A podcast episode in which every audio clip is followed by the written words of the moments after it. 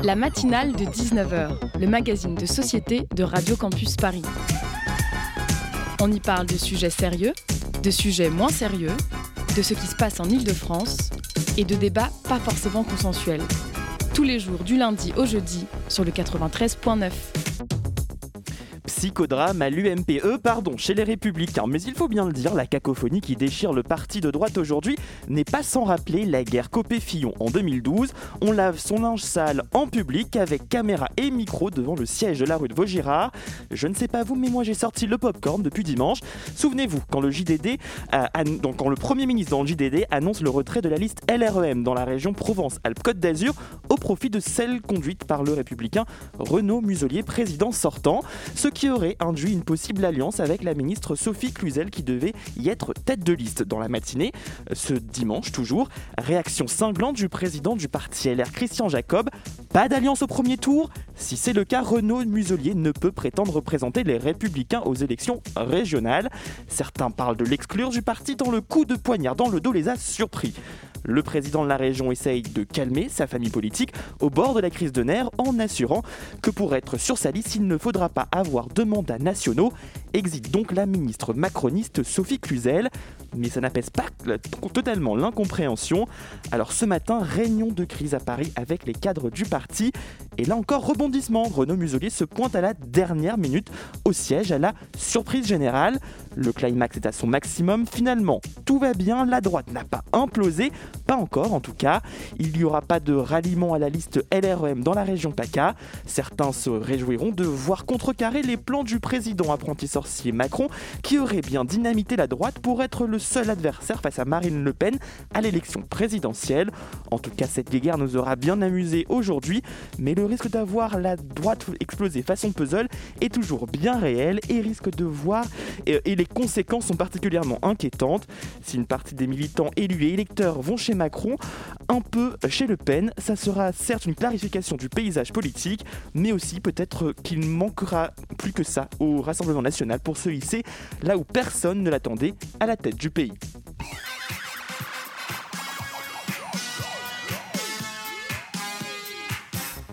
Et restez bien avec nous dans la deuxième demi-heure. On va parler dans notre Zoom de voyage en van. Si vous voulez vous évader par la route, on va vous donner toutes les petites astuces pour vous lancer.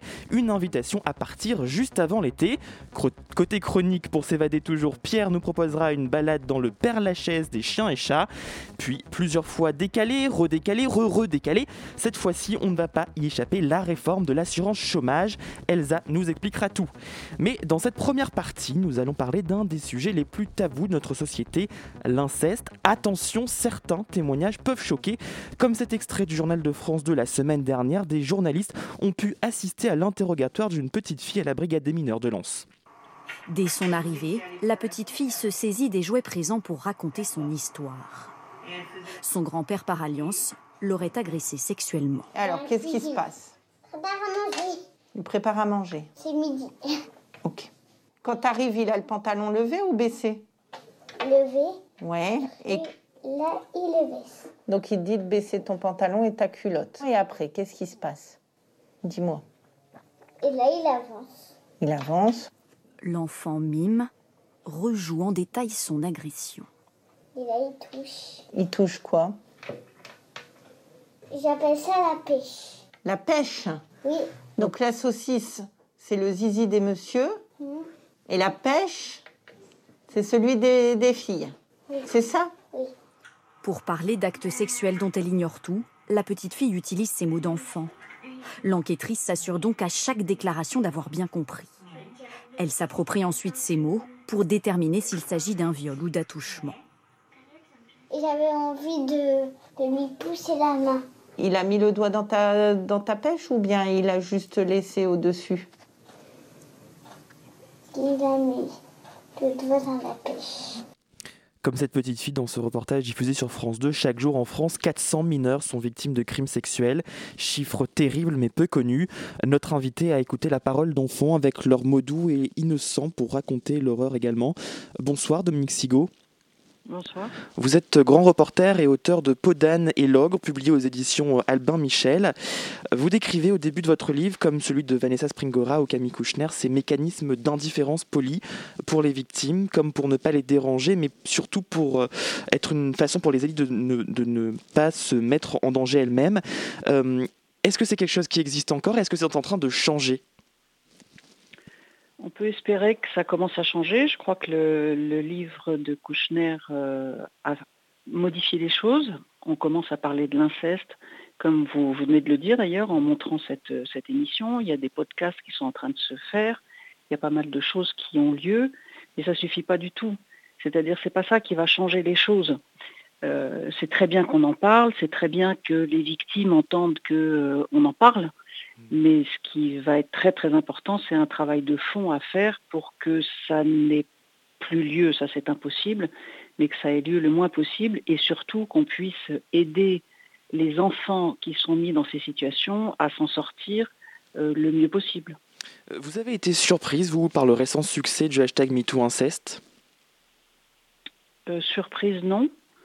je trouve ça formidable et très dangereux. Mmh. C'est-à-dire que c'est pas ça qui, enfin, ça importe évidemment de pouvoir euh, euh, délivrer son récit sur Twitter, mais c'est pas ça qui va euh, résoudre le problème de la personne qui a été incestée ou violée. Ensuite, il y a tout un travail restructurant à faire pour que cette personne puisse redéfinir son propre désir, sa, sa propre façon d'aborder les autres et de s'aborder elle-même l'inceste et les viols sur mineurs sont des actes extrêmement euh, euh, prévalents sur, euh, sur l'imaginaire des enfants, sur leur future vie sexuelle, sur le rapport qu'ils ont à eux-mêmes, sur le rapport qu'ils ont aux adultes, à la confiance, à la sexualité évidemment plus tard. Et donc ce sont des aspects extrêmement importants qui doivent être pris en compte. Moi, ce qui m'a beaucoup frappé, par exemple, c'est d'entendre euh, les victimes que je, avec qui je, m'entretenais mmh. expliquer combien elles étaient seules quand elles étaient enfants, parce qu'évidemment, une enfant qui est incestée ou violée, que ce soit un garçon ou une fille, euh, a tout d'un coup un savoir sur, le, sur la sexualité adulte qu'il ne devrait évidemment pas avoir en tant qu'enfant et qu'il exclut un peu des autres enfants, c'est-à-dire ils se sentent différents. Et de fait, ils le sont, puisqu'ils ont un savoir qui, euh, qui ne devrait pas leur appartenir et donc, euh, il y, a un travail, je pense, phénoménal à faire, qui pour l'instant n'est pas entamé, de prévention. C'est-à-dire, euh, moi, je préconise qu'on aille rencontrer, que tous les enfants, quel que soit leur âge, et il faut commencer à la crèche, reçoivent la visite d'adultes qui leur disent que c'est l'inceste, que c'est le viol, que c'est interdit, que c'est mal, même si papy dit qu'il fait ça parce qu'il vous aime, ou, etc., que c'est un interdit fondamental et euh, que surtout les enfants entendent des adultes euh, être très clairs et nets sur cette question. Mais à la crèche, c'est pas, pas, un peu tôt pour les enfants pour entendre parler de ça? Non, parce qu'il y a un, premier pic d'inceste euh, vers deux ans, et que si les enfants ne savent pas que c'est interdit, mhm. Et que le papa arrive tout gentiment en disant tu le diras pas à maman parce que papa fait ça parce qu'il t'aime, comment font-ils? Hmm. Donc il y a des choses assez simples à faire. Il faut éditer des livres euh, pour les tout petits, ou par exemple, euh, on peut euh, s'amuser avec toutes les parties du corps en disant, je ne sais pas, par exemple, à quoi ça sert un œil? Un œil, ça sert à regarder. Est-ce que tu as le droit de mettre ton doigt dans l'œil de, ta copine, ou que ta copine a le droit de mettre ton de son doigt dans ton œil? Non, elle n'a pas le droit. Pourquoi? Parce que ça fait mal et ainsi de suite jusqu'aux parties intimes. Et les tout petits, euh, les tout petits ne savent que ce qu'on leur, euh, ce qu'on veut bien leur faire savoir. Et donc euh, les tout petits doivent apprendre qu'il y a des parties intimes et qu'à partir du moment où on ne porte plus de couches, plus personne n'a à toucher cette partie-là. cette, cette idée-là, elle est dure à faire entendre dans une société pour qui ça reste encore très tabou de parler sexualité aux enfants? Bien sûr, mais je trouve ça absolument scandaleux qu'on n'en parle pas. Parce que comme vous l'avez dit en début d'émission, euh, on ne sait pas encore exactement parce qu'il n'y a jamais eu d'études nationales euh, réellement pour, pour savoir quels sont les chiffres exacts. On n'aura jamais les chiffres exacts, mais en tout cas une, bonne, euh, bonne image de ce que c'est, donc on tourne entre 300 et 400 viols et tentatives de viol par jour. Donc un viol et une tentative de viol à l'intérieur desquels on met l'inceste sont des crimes. Donc c'est quand même absolument fascinant qu'il y ait 300 à 400 crimes par jour sexuels sur des mineurs sans qu'il y ait une politique à la hauteur du désastre. Et euh, comme je le dis dans le livre, on a fait des politiques nationales pour réduire euh, drastiquement, et ça a très bien marché, le nombre de tués sur la route. On a fait des politiques nationales pour réduire, et ça a marché, le nombre de feux de forêt, etc. etc. Faisons une politique nationale pour réduire drastiquement les risques d'inceste et de viol sur mineurs. Ça, veut dire qu'il faut euh, par exemple lancer une campagne d'information de, auprès des parents notamment? Bien sûr, bien sûr. Adrien Taquet a lancé une, opération les, les 1000 premiers jours d'un enfant. Mmh. Donc 1000, ça fait globalement trois ans. Il n'y a rien sur, euh, sur les pulsions sexuelles dans ce, dans ce travail sur les 1000 jours. Or, je pense qu'il y aurait une chose très simple à faire et très nécessaire, c'est de prévenir les jeunes parents de l'existence de pulsions incestueuses. Ça arrive, ça peut arriver à un papa euh, devant sa petite fille absolument délicieuse et charmante qui se jette sur lui tous les soirs. Il peut arriver chez certaines mmh. personnes du fait de leur histoire personnelle qu'ils aient ces pulsions. Ça peut arriver aussi à des mamans. Il y a environ 10% de femmes qui sont touchées par ces pulsions. La première des choses et la plus simple des choses à faire, c'est de prévenir les parents et de leur dire, sachez que ça peut arriver, et sachez que si ça vous arrive, euh, vous prenez immédiatement attache avec un professionnel qui sera là pour vous aider. Ce serait déjà une, première chose fondamentale. Euh, vous évoquiez à l'instant les parents. Dans la plupart des cas, les enfants connaissent leurs agresseurs. Est-ce qu'il y a un mhm. profil type euh, justement de cet agresseur? Non c'est-à-dire un profil type? Est-ce que c'est plus des hommes, des femmes? Est-ce qu'il y a des catégories ah socioprofessionnelles qui sont plus touchées que d'autres?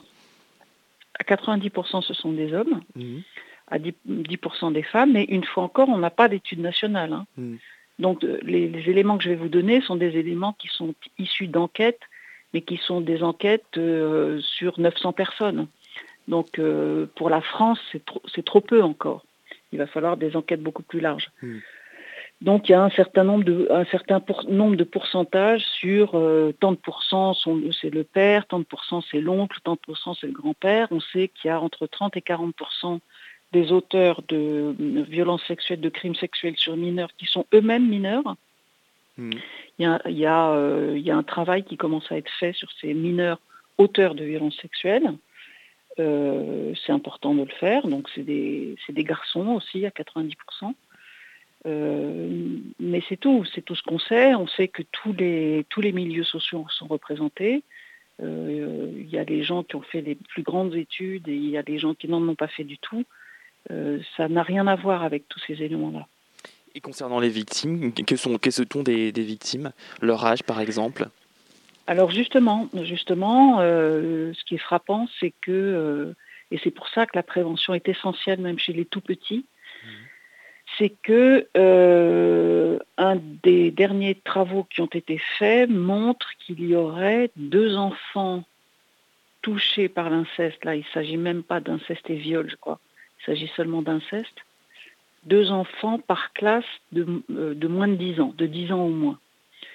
Donc il y a des pics, si vous voulez, il y a des pics autour de 2-3 ans, il y a des pics autour de 6 ans, il y a des pics autour de 10 ans. Et euh, il y a un nombre très important de mineurs qui sont incestés avant, 10, avant 6 ans, avant 10 ans, avant 15 ans. Euh, comment expliquer que chez les garçons, le, tabou de, parler de, ces actes est encore plus présent que chez les filles? À cause de la question de l'homosexualité. Mmh. Parce qu'en fait, ça double pour eux. Euh, mais tout ça, c'est à cause des clichés dans lesquels on se trouve encore aujourd'hui. Mmh. Tout ça peut changer parfaitement. C'est un peu la double peine pour les garçons. Alors c'est ce qu'il croit. Hmm. Euh, c'est ce qu'il croit, ça trouble. En fait, l'inceste et le viol sur mineur troublent énormément l'identité de l'enfant qui est euh, incesté ou violé. L'identité euh, sexuelle, bien entendu, mais aussi l'identité profonde de soi, qui suis-je pour... bon, etc. Et le problème, une des questions que je veux absolument aborder ce soir, c'est que, parce que ça c'est le tabou à l'intérieur des tabous, hmm. Beaucoup de prédateurs s'arrangent pour amener l'enfant au plaisir. Il y a donc ce qu'on appelle, ce que les sexologues appellent aujourd'hui l'orgasme, avec, mmh, un T, au lieu de, l'orgasme avec un M. L'orgasme avec un T, c'est une simple, euh, une simple réaction physiologique des organes sexuels quand ils sont surstimulés. Mmh. Et il faut savoir que ça arrive, y compris à des petites filles qui sont prépubères, mmh. Euh, qui ont 7 ans, et qu'une surstimulation du clitoris peut les amener à un orgasme. Et euh, évidemment, c'est la même chose pour les petits garçons. S'ils sont, euh, s'ils sont masturbés, enfin, si, leur sexe est, surstimulé, ils peuvent arriver aussi à, des orgasmes. Mais c'est une jouissance purement mécanique. C'est ça, mais qui est une jouissance quand même. Mmh. C'est-à-dire qu'elle fait éprouver quand même, non seulement, elle, elle, peut faire éprouver du plaisir, mais aussi elle fait éprouver quelque chose de, de très nouveau, de très différent. Le corps est pris dans quelque chose qu'on connaît après quand on est adulte, mais qui est extrêmement troublant quand on est enfant. On ne sait mmh. absolument pas de quoi il s'agit. Il y a une volonté des, bourreaux d'aller jusqu'à jusque-là? Tout à fait. Pourquoi? Parce que comme ça, bah parce que comme ça, ils possèdent aussi le plaisir de l'enfant. Mhm. Et que euh, comme ça, ils, possèdent tout de l'enfant. Puisque c'est eux qui vont déclencher chez eux la sexualité et c'est eux qui vont déclencher chez eux le plaisir. Et puis, ça, leur donne une forme de toute puissance, etc. Je veux quand même finir sur la question de l'homosexualité, c'est que pour les garçons, du fait même qu'ils ont eu du plaisir, donc à cause des clichés euh, absurdes de la société encore aujourd'hui, mhm. Donc, ils craignent d'être homosexuels. C'est-à-dire, ils disent, mais si j'ai eu du plaisir parce qu'un homme m'a caressé le sexe, alors c'est que je suis homosexuel. Sauf que ça n'a rien à voir. Être homosexuel, c'est simplement désirer des hommes. Euh, quand on est un homme soi-même. Donc ça n'a rien à voir avec cette question du plaisir pris dans une, euh, une surstimulation du sexe. Et néanmoins, il y a une question qui se pose, mais là aussi on manque absolument d'études il y a une étude qui a été faite et qui montre qu'il y a une prévalence importante de l'inceste et des viols sur mineurs sur des gens qui ensuite, majeurs, vont, vont être vont se considérer, vont se reconnaître comme homosexuels. Mmh. il y a une prévalence assez importante. Et donc la question qui n'est absolument pas résolue, c'est est-ce que ces enfants ont été euh, violés et incestés parce que déjà ils étaient dans une forme de différence par, euh, au niveau sexuel par rapport aux autres enfants, même ne sachant pas qu'un jour ils deviendraient homosexuels, ne sachant pas déjà que c'était que leur désir était de cet ordre, ou est-ce que chez certains, effectivement, pour échapper à ce qui a eu lieu, du coup, ils se tournent c'est-à-dire euh, une fille ne désirera plus un homme parce qu'elle a été violée ou incestée par un homme, mais se tournera vers des filles, et réciproquement. Euh, mais ça, là, euh, c'est absolument pas tranché.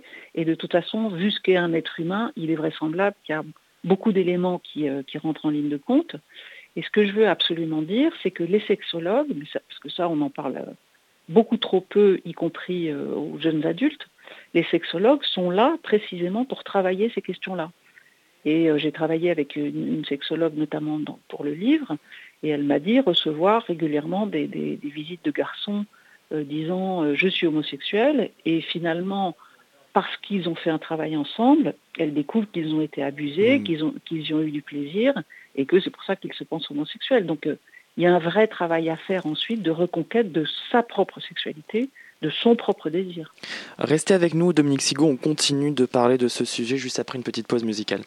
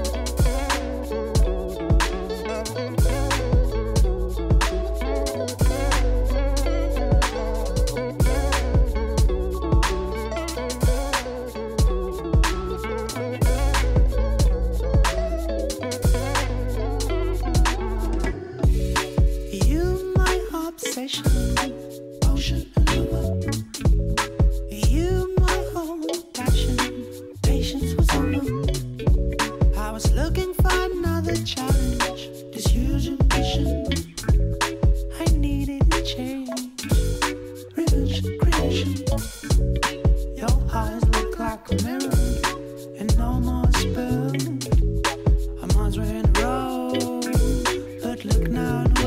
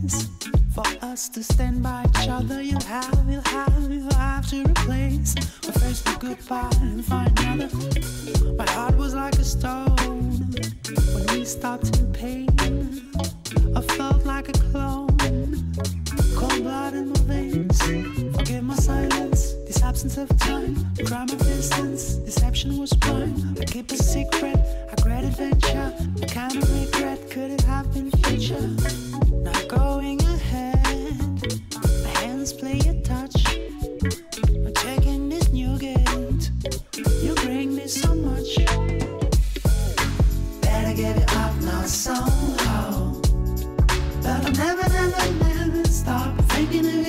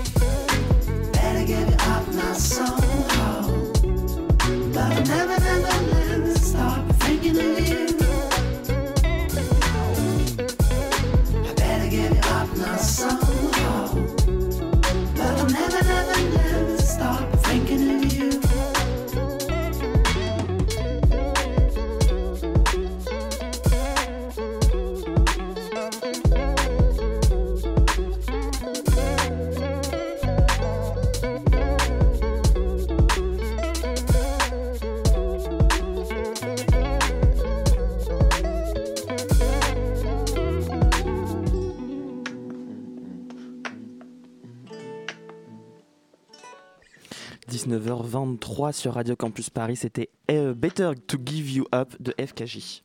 La matinale de 19h sur Radio Campus Paris. Et nous sommes toujours avec Dominique Sigaud, auteur de Podane et l'ogre, pour parler de ce sujet tabou euh, de viol et inceste sur mineurs en France. Euh, Dominique Sigaud, d'où vient le titre qui évoque bien sûr un conte de fées pour enfants Podane, associé à l'un des pires méchants de ces contes de fées? En fait, c'est parce que euh, j'ai compris grâce au travail que, que je faisais sur l'inceste que mmh. Podane euh, parlait de l'inceste. Je n'avais pas compris jusque-là. Et j'ai lu un, livre absolument passionnant qui s'appelle Dans la maison de l'ogre et qui est une étude magnifique sur le fait que euh, certaines familles, je trouvais ça très très intéressant, certaines familles sont de type démocratique et certaines familles sont de type dictatorial. Mmh. Et le travail sur la maison de l'ogre, c'est le travail sur des enfants qui sont pris dans des maisons, qui, vivent, qui naissent dans des maisons, dans des familles, où euh, un père ou un grand-père, euh, peu importe, une figure masculine toute puissante, va régner sur tout, y compris sur le désir de l'enfant, mmh. y compris sur euh, le silence de l'enfant, y compris sur sa parole. Et, et il parle de Podane dans ce, livre. Donc je suis retournée sur le conte plusieurs fois et j'ai enfin compris que Podane était un très très beau conte pour expliquer aux enfants que euh, effectivement un père désire épouser sa fille et que c'est seulement parce que la marraine intervient, donc une figure adulte, bienveillante, intervient et dit non, non, il n'est pas question que tu épouses ton père, ça ne se fait pas, c'est interdit, et donc va aider Podane, va lui donner tout un tas de trucs pour qu'elle puisse retarder l'éventuel mariage, et ensuite, euh, pour finir, va l'aider à s'enfuir. et pour finir va l'aider à épouser le garçon qu'elle doit épouser, c'est-à-dire un garçon de son âge. Et on sait très bien que la question de l'inceste, c'est aussi une question de famille dans lesquelles disparaît, euh, disparaissent les frontières naturelles euh, des générations, euh, de l'âge, de l'autorité, enfin toutes ces choses-là disparaissent. Et un travail qui est très intéressant qui, qui était fait dans ce livre, c'est le fait que pourquoi certains enfants perdent leurs moyens intellectuels quand ils sont incestés, on, imagine après qu'ils sont euh, limités intellectuellement. Et en fait, c'est parce que euh, si vous êtes incesté par votre père, alors il y en a, c'est pendant dix ans, par votre père ou votre beau-père, euh, c'est pendant dix ans, et le beau-père ou le père en question fait en sorte que rien n'apparaisse. Et donc, à la fois, vous êtes violé en rentrant de l'école trois fois par semaine, violé réellement, et puis l'heure d'après, il va vous aider à faire vos devoirs. Hmm. Et c'est infernal. Je, vous propose, Dominique Sigo, avant de continuer, qu'on écoute un des, extraits de, votre livre, un, des témoignages que l'on peut y retrouver. C'est lu par Camille. J'y avais droit tous les jeudis ou à peu près. C'était toujours la même chose. Le salon, le canapé, la télévision. Il me faisait asseoir sur ses genoux devant la télévision allumée. Il soulevait mon t-shirt, ma jupe. Sa main allait sur ma poitrine, puis descendait sur mon sexe, puis ses doigts me pénétraient. Ça durait une bonne demi-heure. Il ne disait jamais rien. Juste rhabille-toi quand il avait fini. Je ravalais mes larmes. Je n'avais pas de poitrine, je n'avais pas mes règles, je me disais que quand j'aurais de la poitrine, il arrêterait. Oui, après, il allait aux toilettes. Plus tard, en grandissant, j'ai trouvé mille et une façons de ne pas y aller, des prétextes comme aller travailler chez une copine. C'est un des nombreux extraits, dans les nombreux témoignages qu'on trouve dans, votre livre. Là, c'est le témoignage d'Anneline Roland, euh, qui a été mm. violée par son entraîneur de patinage de 12 à 14 ans. Euh, mm. et c'est un des exemples de cet état dissociatif euh, dans lequel arrivent les victimes à un moment. Et vous dites qu'elles deviennent comme des automates au service de leur bourreau. Comment est-ce que ça se passe pour elles? En fait, c'est le cerveau qui met ça en place. Mm parce que ce serait trop insupportable de, rester dans, cette réalité et de, la prendre en compte complètement, c'est-à-dire de, la réaliser. Il ne faut pas oublier que ce sont des enfants, il ne faut pas oublier que ce sont des enfants qui ont face à eux des adultes. Mmh. Euh, il ne faut pas oublier que quand on est enfant, on nous dit toujours tu dois respecter les adultes, tu dois obéir aux adultes, tu dois écouter les adultes, blablabla, etc. Donc euh, l'enfant à qui ça arrive et qui n'aime pas ça, par exemple, se trouve pris dans un, dans un conflit important et puis, euh, il, peut apprécier ce qu'on lui fait, c'est-à-dire euh, ça peut être doux, ça peut être tendre, ça peut donner du plaisir, mais en même temps, euh, il, entend bien aussi que ce n'est pas tout à fait normal. la plupart d'entre eux, en tout cas, entendent ça. Et puis, ça peut être aussi très violent. Ça peut s'accompagner de, choses violentes, ça peut s'accompagner de paroles violentes, ça peut s'accompagner de gestes violents. Et donc, le cerveau, c'est très touchant parce que nos cerveaux sont vraiment là pour nous sauver la peau, si j'ose mmh. dire. Donc le cerveau coupe quelque chose dans le, rapport à cette réalité. C'est ça qui va faire euh, l'amnésie traumatique, c'est-à-dire que la mémoire va couper le, souvenir de ça, le cerveau coupe le rapport à ça, et c'est aussi ça qui va donner de grands malentendus ensuite quand, certains de ces enfants vont en parler devant un gendarme ou devant un policier, parce qu'ils vont en parler extrêmement froidement, hmm. comme si ce n'était pas d'eux dont ils parlaient. Et du coup, il y a un certain nombre de gendarmes et de policiers qui disent Ben non, vous voyez bien que ça ne lui est pas arrivé, puisqu'elle ne pleure pas, elle ne crie pas, etc., etc. Sauf que ça n'a absolument rien à voir. C'est juste, on, ça, ça, congèle quelque chose. Et le seul problème, c'est que, certes, ça congèle le rapport à cet acte qui serait sinon insupportable pour l'enfant, insupportable à supporter et insupportable de se supporter comme individu qui, vit ça, mais ça congèle bien d'autres choses. Ça ne congèle pas que le rapport à cet acte. Hmm. Et c'est ça qui va être compliqué ensuite, et c'est pour ça qu'il va falloir ensuite des adultes qui interviennent massivement, longuement, auprès de ces enfants et de ces mineurs pour les aider à reconstruire quelque chose de sain. Dans votre enquête, vous découvrez qu'il y a un lieu qu'on ne soupçonnait pas forcément, euh, qui est un mm. lieu où ces crimes se passent. Euh, c'est notamment chez les nounous. Mm. Comment est-ce qu'on peut l'expliquer? Je crois que c'est malheureusement simplement parce que c'est un lieu où se concentrent les enfants petits. Donc c'est pour ça mm. que je vous disais tout à l'heure, c'est très très important de commencer la prévention euh, à l'âge de la crèche. et donc des nounous, hein, c'est la même chose, entre 0 et 3 et 6 ans. Donc le problème, c'est que euh, ça arrive chez les nounous comme ça arrive dans les familles. Mmh. Et chez les nounous, alors moi, c'est vraiment mon enquête qui m'a qui m'a alerté là-dessus. J'étais pas du tout au courant du problème. Mais une fois que j'ai eu un, deux, trois, quatre, cinq, six témoignages, je me suis dit oui, quand même, il y a, un problème. Et puis j'ai retrouvé ensuite des affaires qui ont été jugées en justice. Donc simplement, ben, l'enfant est sans protection, sauf euh, normalement la protection la nounou mais il y a un certain nombre de nounous qui ne voient rien ou qui s'arrangent pour ne rien voir pour ne pas perdre leur travail. Et ensuite, euh, il, y a, évidemment des figures masculines autour de la nounou, que ce soit le fils, le voisin et le mari. Hmm.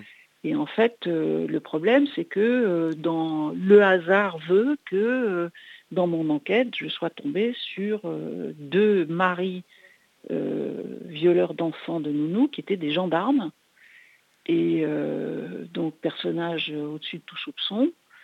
Et je pense que ça agit un peu comme, euh, comme des relations incestueuses, c'est-à-dire que euh, l'enfant, c'est, il est chez la nounou comme il serait un peu chez une tata, mm. ou d'ailleurs souvent les enfants les appellent tata. Donc je pense qu'il y a de l'incestueux dans cette histoire. Pour terminer cette interview par une note un peu plus positive, euh, les victimes que vous avez rencontrées vous ont aussi fait part de résilience euh, et livré leur façon de s'en sortir. Est-ce qu'il y a des solutions euh, qui peuvent émerger de ces témoignages qu'elles vous ont apportés? Ah oui, oui, oui, plein. Moi je suis très optimiste.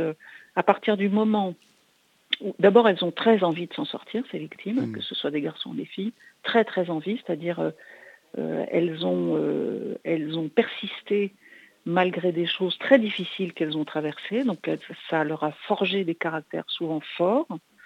Et euh, donc après, tout ce dont elles ont besoin, c'est d'adultes autour d'elles qui, euh, tiennent le coup, qui les accompagnent, des cothérapies, et puis euh, du sport, et puis du, du, plaisir à danser, et puis du plaisir à faire de l'art, et puis du plaisir à faire des études. Enfin voilà, se renouer avec soi et avec le plaisir d'être soi. Merci beaucoup Dominique Sigaud d'être venu nous parler de ce sujet très important et de votre livre euh, Peau d'âne et log publié chez Albin Michel. Ça sort demain dans vos librairies. Euh, restez bien avec nous dans quelques instants. On part sur les routes en van et avec plein de bons conseils pour préparer vos vacances et peut-être même votre week-end. En attendant, musique.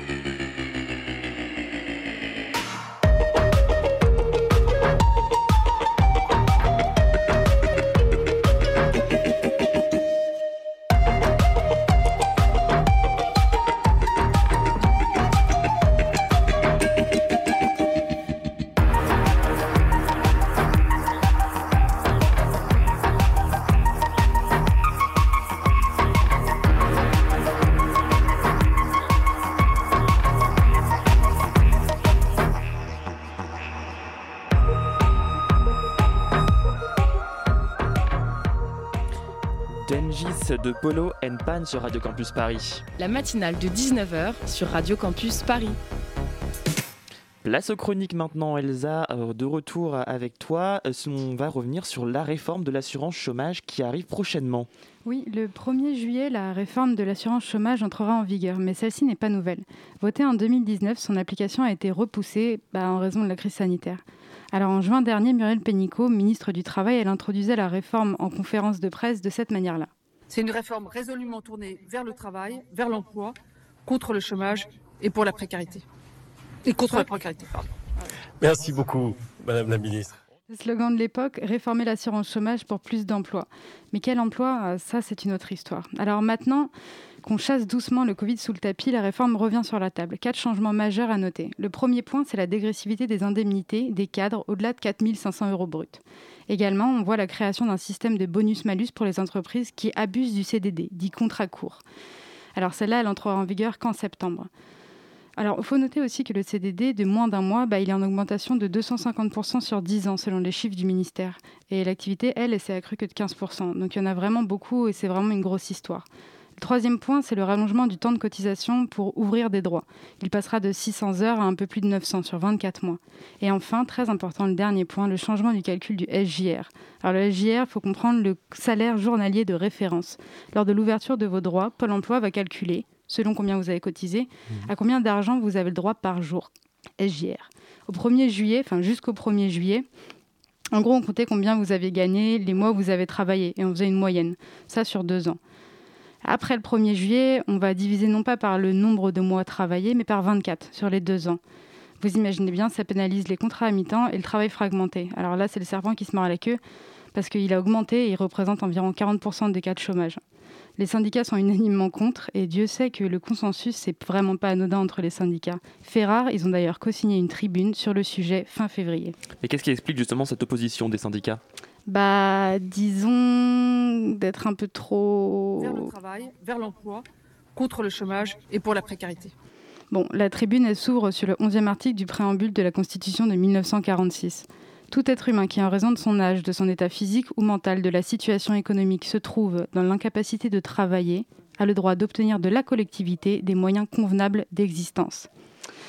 Il eh, n'y a pas à chier, ça en jette. Il rappelle le rôle d'amortisseur social que joue l'assurance chômage et ô combien notre système social avait prouvé son existence et son essentialité, l'essentialité de son existence, pardon, dans la crise sanitaire. Il rappelle qu'un amendement était prévu par l'Assemblée nationale pour que soient maintenus tous les droits des chômeurs jusqu'au 31 août 2021.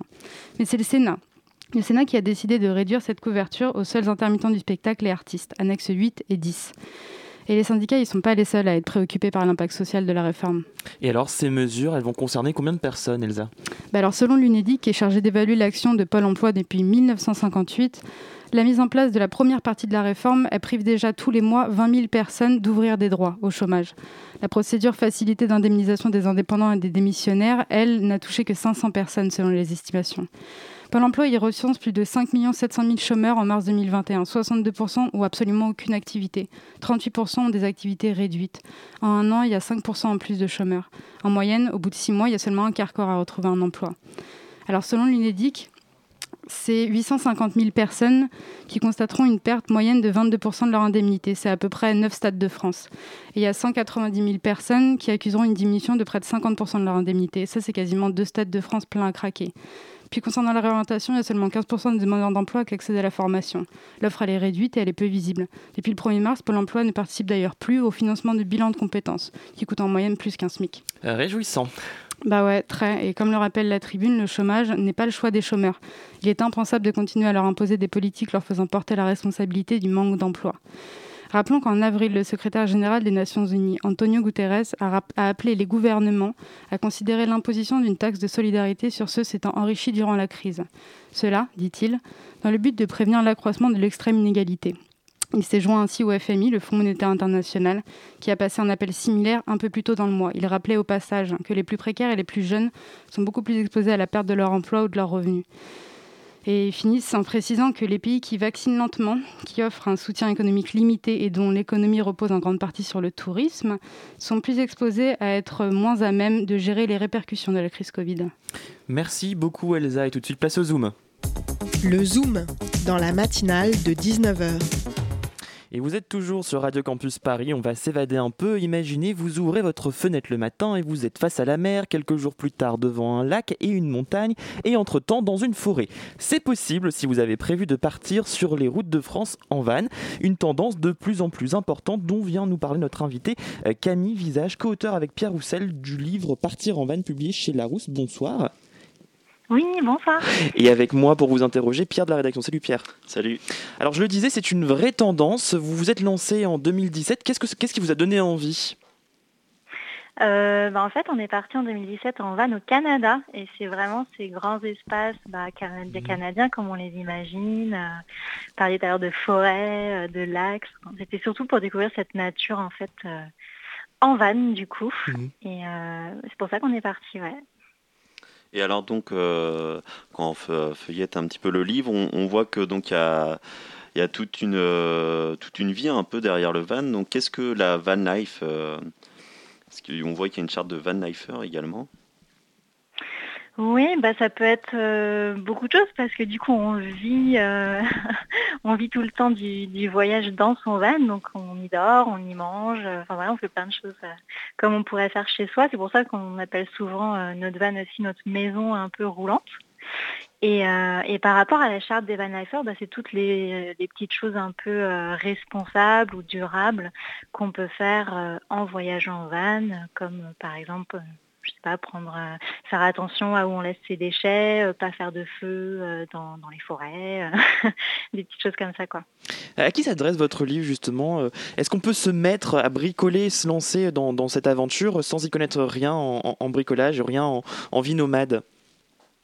Oui, parce que bah, notre livre, en fait, il s'adresse à la fois aux gens qui effectivement auraient envie de, par exemple, d'aménager un van, mais aussi à des personnes qui vont juste en louer un par mhm. exemple aussi pour une semaine, ça peut être ça. Mais euh, alors personnellement, on n'est pas des grands aménageurs de vannes, mais on s'arrange toujours pour euh, acheter des véhicules qui sont déjà un petit peu plus ou moins aménagés. Mais, euh, mais en même temps, enfin, de plus en plus là, on, découvre, les personnes aménagent de plus en plus leurs vannes tout seuls, alors que c'est pas forcément des, bricoleurs de base. Donc c'est vrai qu'on se dit que, voilà, avec un petit peu de jugeote, quelques vidéos des fois sur YouTube, ça peut aider à, aménager euh, quelque chose de sympa dans son van, ouais. Et euh, donc euh, partir un petit peu comme ça en van, c'est plutôt réservé à, des jeunes un petit peu avides d'aventure ou bien peu tout le monde peut s'y mettre, les familles, comment c'est destiné bah, Nous, ce qu'on trouve chouette, c'est qu'on trouve que en fait, euh, avoir un van, ça peut en fait correspondre à n'importe quel projet, un peu à tous les projets, et à tout type aussi de, personnes, effectivement des familles, ça peut être en solo, ça peut être en couple, ça peut être à, 20 ans comme à 60. c'est ça qui est un peu chouette, c'est qu'on peut vraiment faire ce qu'on veut euh, par rapport à son projet, on trouve. Et pour quel type de budget? Bah, c'est pareil, on trouve qu'il y a en fait tout type de budget. Je pense qu'à partir mmh. de, son budget, on peut réussir à faire quelque chose, quoi. peu importe euh, son budget. Quoi. C'est quoi les règles de base que vous donnez à quelqu'un qui veut partir comme ça à l'aventure euh, à bord d'un van? Euh, bah, De bien cibler ses besoins pour savoir déjà mmh. quel type de véhicule parce que bah il y a plein de types de véhicules qui existent. Donc c'est vrai que pas forcément avec le même confort ou euh, la même technologie. Donc c'est bien de savoir un peu ce qui peut correspondre à, bah, soi, à son projet de voyage. Euh, après, euh, est-ce qu'il y a des équipes Ouais. Allez-y, allez-y. Ouais, bah, je dis que, en fait, on est souvent, enfin, on prépare pas non plus euh, nos voyages euh, au millimètre près quand on part. On laisse beaucoup de spontanéité, de spontanéité dans tout ça. Et c'est ce qui est chouette aussi avec euh, les voyages en van, justement, la, la liberté, la spontanéité de mouvement que ça offre aussi, quoi. est-ce qu'il y a des équipements qu'il faut absolument avoir dans son van? J'imagine un matelas, d'autres choses peut-être? Bah, De quoi dormir, de quoi cuisiner. Euh, de quoi se laver, c'est un peu moins évident quand même, même si nous, avec une petite bassine d'eau chaude et un mmh. gant de toilette, on arrive quand même à, se débrouiller. Mais euh, ouais, c'est ça, de quoi cuisiner, de quoi dormir, de quoi avoir chaud la nuit. C'est le plus important. Quoi. On, retourne beaucoup à l'essentiel. Hein. Alors faites-nous faites -nous rêver un peu, c'est quoi les endroits les plus improbables où vous vous êtes réveillé euh, En France, euh, je dirais bah, quand c'est des paysages naturels où on est mhm. tout seul en fait. Que ce soit, euh, bah ouais, enfin pas forcément au Bordeaux parce que c'est en spot sauvage, c'est assez compliqué maintenant. Mais, mais ouais, ça peut être au bord d'un lac, d'altitude par exemple. Mhm. Et ailleurs, du coup, parce que ça ne se limite pas que à la France, hein. on peut partir ailleurs en Europe avec son van euh, oui, alors nous, on est allé dans quelques pays d'Europe, comme je disais au Canada, beaucoup en France, un peu normal en même temps ces derniers mois. Et, euh, mais oui, a priori en Europe, il euh, n'y a pas de souci. Ouais. Justement, avec le confinement, est-ce que vous avez l'impression qu'il y a une tendance qui, qui s'inscrit de plus en plus à, cette envie de, de voyage en van? Bah oui, alors déjà, bah, Euh, en France, euh, voilà, c'est un peu obligé ces derniers mois. Et au final, le van, c'est quand même une bonne solution de voyage, quand, bah, déjà quand les hôtels sont fermés, et quand on a aussi envie de ne pas trop croiser de monde, en fait, quelque part, vu qu'on reste un peu seul dans son, dans son véhicule, quoi, ou en, famille ou entre amis.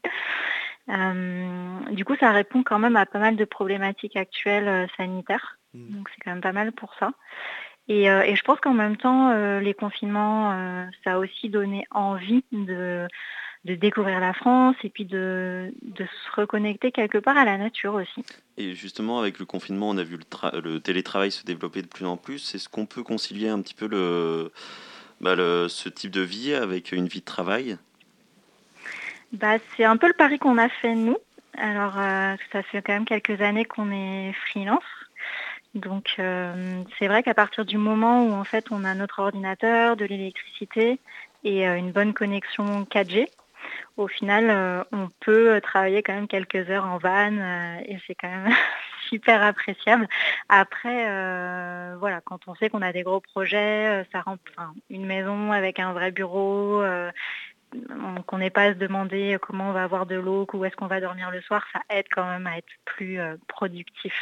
Merci beaucoup Camille Visage, vous êtes co-auteur avec Pierre Rouxel du livre Partir en van publié chez Larousse, un très bel objet que vous pouvez vous procurer en librairie. Merci à vous. La matinale de 19h, du lundi au jeudi sur Radio Campus Paris. Et Pierre est resté avec nous parce qu'il va nous faire une chronique sur un endroit mystérieux. Oui, un lieu discret, presque secret. Vous connaissez sûrement le cimetière du Père Lachaise, mais connaissez-vous le cimetière des chiens? Prenez l'énigmatique ligne 13, descendez à Mairie de Clichy, rejoignez les quais de Seine, traversez le pont et... Waouh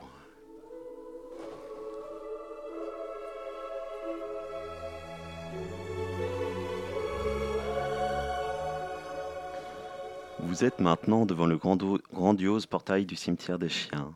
De style art nouveau, vous ne pouvez rester indifférent à cette inscription vous invitant à communiquer avec l'autre monde.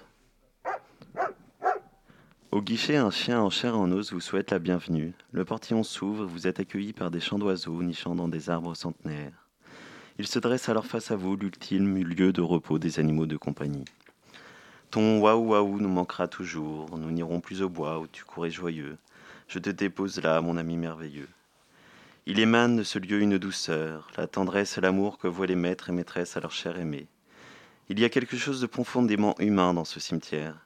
Chaque tombe raconte une histoire, un lien entre deux âmes, de par une photo, un poème, un objet tel qu'une babale ou une couverture laissée. C'était tout pour moi, Elvis.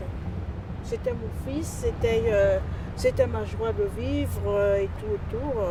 Et quand il est parti, j'en ai mis deux ans pour me remettre sous les rails. Deux ans. Il y a une relation fusionnelle entre l'homme et l'animal qui porte souvent un prénom, comme s'il s'agissait d'un humain, et peut-être même plus. Luce, ancien dessinateur à Charlie Hebdo, dit de ce, dit de ce cimetière. J'ai eu l'impression de comprendre ce qu'était l'émotivité humaine, plus que dans un cimetière euh, ailleurs, plus que dans un autre euh, endroit. Créé en 1799 par Georges Armois, un avocat, et Marguerite Durand, une journaliste féministe, il fut le premier cimetière d'animaux domestiques au monde. Et il sera classé en 1987 pour son intérêt à la fois pittoresque, artistique, historique et légendaire.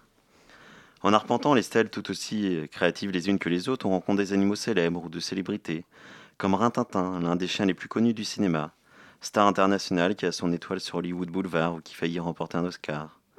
Parcourant les allées, on découvre les animaux de compagnie de Michel Houellebecq, Camille Saint-Saëns, Alexandre Dumas, Sacha Guitry, Princesse, Duc, etc.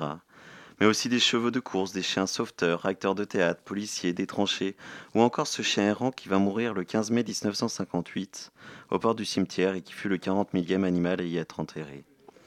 Ces sépultures aiguisent notre curiosité et nous amènent à en apprendre davantage sur les faits historiques et légendes qui leur sont liés. Ce havre de paix est en quelque sorte le dernier repos de l'arche de Noé. Chiens, chats, oiseaux, lapins, tortues, moutons, poules, poissons, chevaux, singes et même la petite bille abeille, empoisonnée par les pesticides, y reposent. Et étrangement, ce cimetière est très vivant. De nombreuses personnes viennent y fleurir les tombes et discuter de leurs animaux adorés. Assis sur un banc, on croise une dame qui nous apprend des histoires extravagantes, comme celle de Tipsy, petit caniche qui aurait été enterré avec un collier de diamants. Tiens, un chat. Et oui, une maison des chats a trouvé sa place au fond du jardin. Ces petites boules de poils se promènent et viennent se bavaner au soleil. Parfois croisent-elles l'un de leurs anciens compagnons. Peut-être leur parlent-elles. Ce cimetière au charme intemporel, vénérant mémère, pupus, poupoune, et bien d'autres encore nous fait sourire quand il ne nous émeut pas. Véritable culte sans limite, si ce n'est celui de l'article 8 du règlement qui stipule que tout emblème religieux est prohibé, il reste l'un des seuls en France et nous rappelle l'attachement qui unit les humains aux animaux. En somme, ce lieu fascine, il est un espace concret qui héberge l'imaginaire, un de ces lieux réels hors de tout lieu, comme dirait le philosophe Michel Foucault. Merci beaucoup Pierre de nous avoir fait découvrir ce secret caché qu'est le cimetière des chiens d'Anières où vous pourrez peut-être aller vous balader ce week-end parce qu'il va faire très beau. Euh, la matinale de 19h euh, c'est terminé. Merci à Pierre pour la chronique et pour le zoom. Merci à Elsa pour sa chronique, à Margot à la réalisation et Hugo à la coordination. Dans quelques instants c'est la demi-heure sur Radio Campus Paris. Ah ouais, c'est assez mieux quand le micro Bah marche. oui. La réalisatrice est déjà au bout, tu me l'as usé et elle, doit tenir une heure encore. C'est la demi-heure tout de suite après. On va parler euh, ce soir de deux choses principalement. On va parler, on va revenir sur l'histoire de la commune, ce qu'on fête cette année, les 150 ans de la commune. Euh, on a plein de choses à en dire. Et puis on a eu une euh, très belle interview avec euh, Arnaud Bontemps, qui est le porte-parole du collectif Nos Services Publics, où en fait des hauts fonctionnaires, des magistrats, etc. se sont regroupés pour tirer la sonnette d'alarme un peu pour, sur ce ce qui se passe dans l'administration, etc. en France et, euh, et pointer du doigt les dysfonctionnements. Voilà. Et bien restez sur Radio Campus Paris.